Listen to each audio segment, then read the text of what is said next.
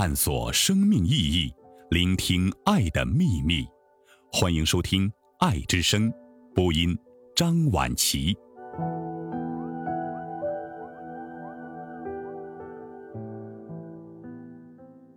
初心，席慕容。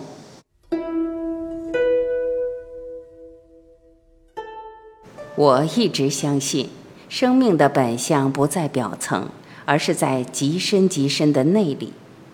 它不常显露，是很难用语言文字去清楚形容的质素。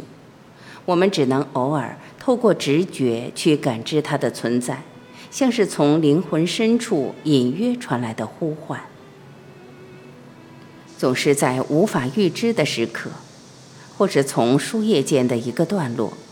或是在人生长路上的一处转折，那感动突然来临，我们心中霎时充满了，可能是伴随着刺痛的狂喜，也可能是一种神圣而又甘美的、无法言传的站立，恍如有种悲悯从高处对我们俯视，又恍如重逢那消逝已久的美好世界，那生命最初始的。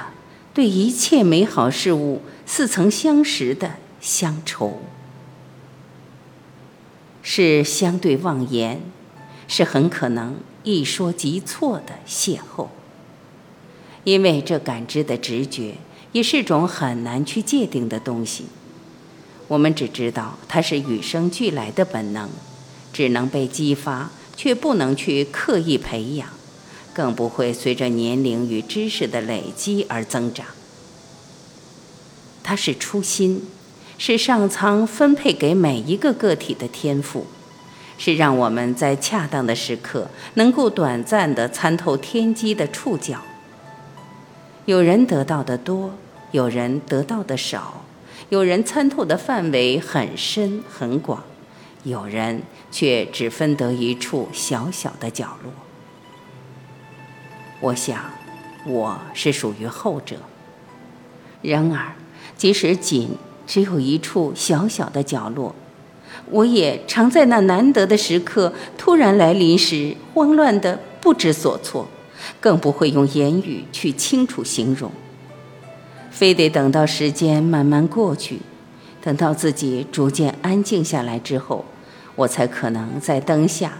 用文字来试着为那些已然消逝了的光影造像。我多么希望，在不断的衡量、判断与取舍之后，能够找到一种最精确的方式来表达出这种感动，以及我对于能拥有这种感动的生命的珍惜。这就是我所有的诗以及散文的创作动机。台湾的诗人向明说：“诗人越天真，写出来的诗越可贵。”我深以为然。天真无邪，如夏日初发的芙蓉，可贵的就是那瞬间的饱满与洁净。但是人生能有几次那样的幸福？只要是不断在成长着的人，心中就会不断的染上尘埃。读诗，写诗。其实就是个体在无可奈何的沉沦中，对洁净饱满的初心的渴望。我逐渐领悟，这渴望本身也能成为失智。饱经世故之后的我们，如果能够在沧桑无奈之中还坚持不肯失去天真，恐怕是更为可贵的吧。正如同向明先生大部分的作品。最令人低回之处，几乎都是从这样的基调中出发的。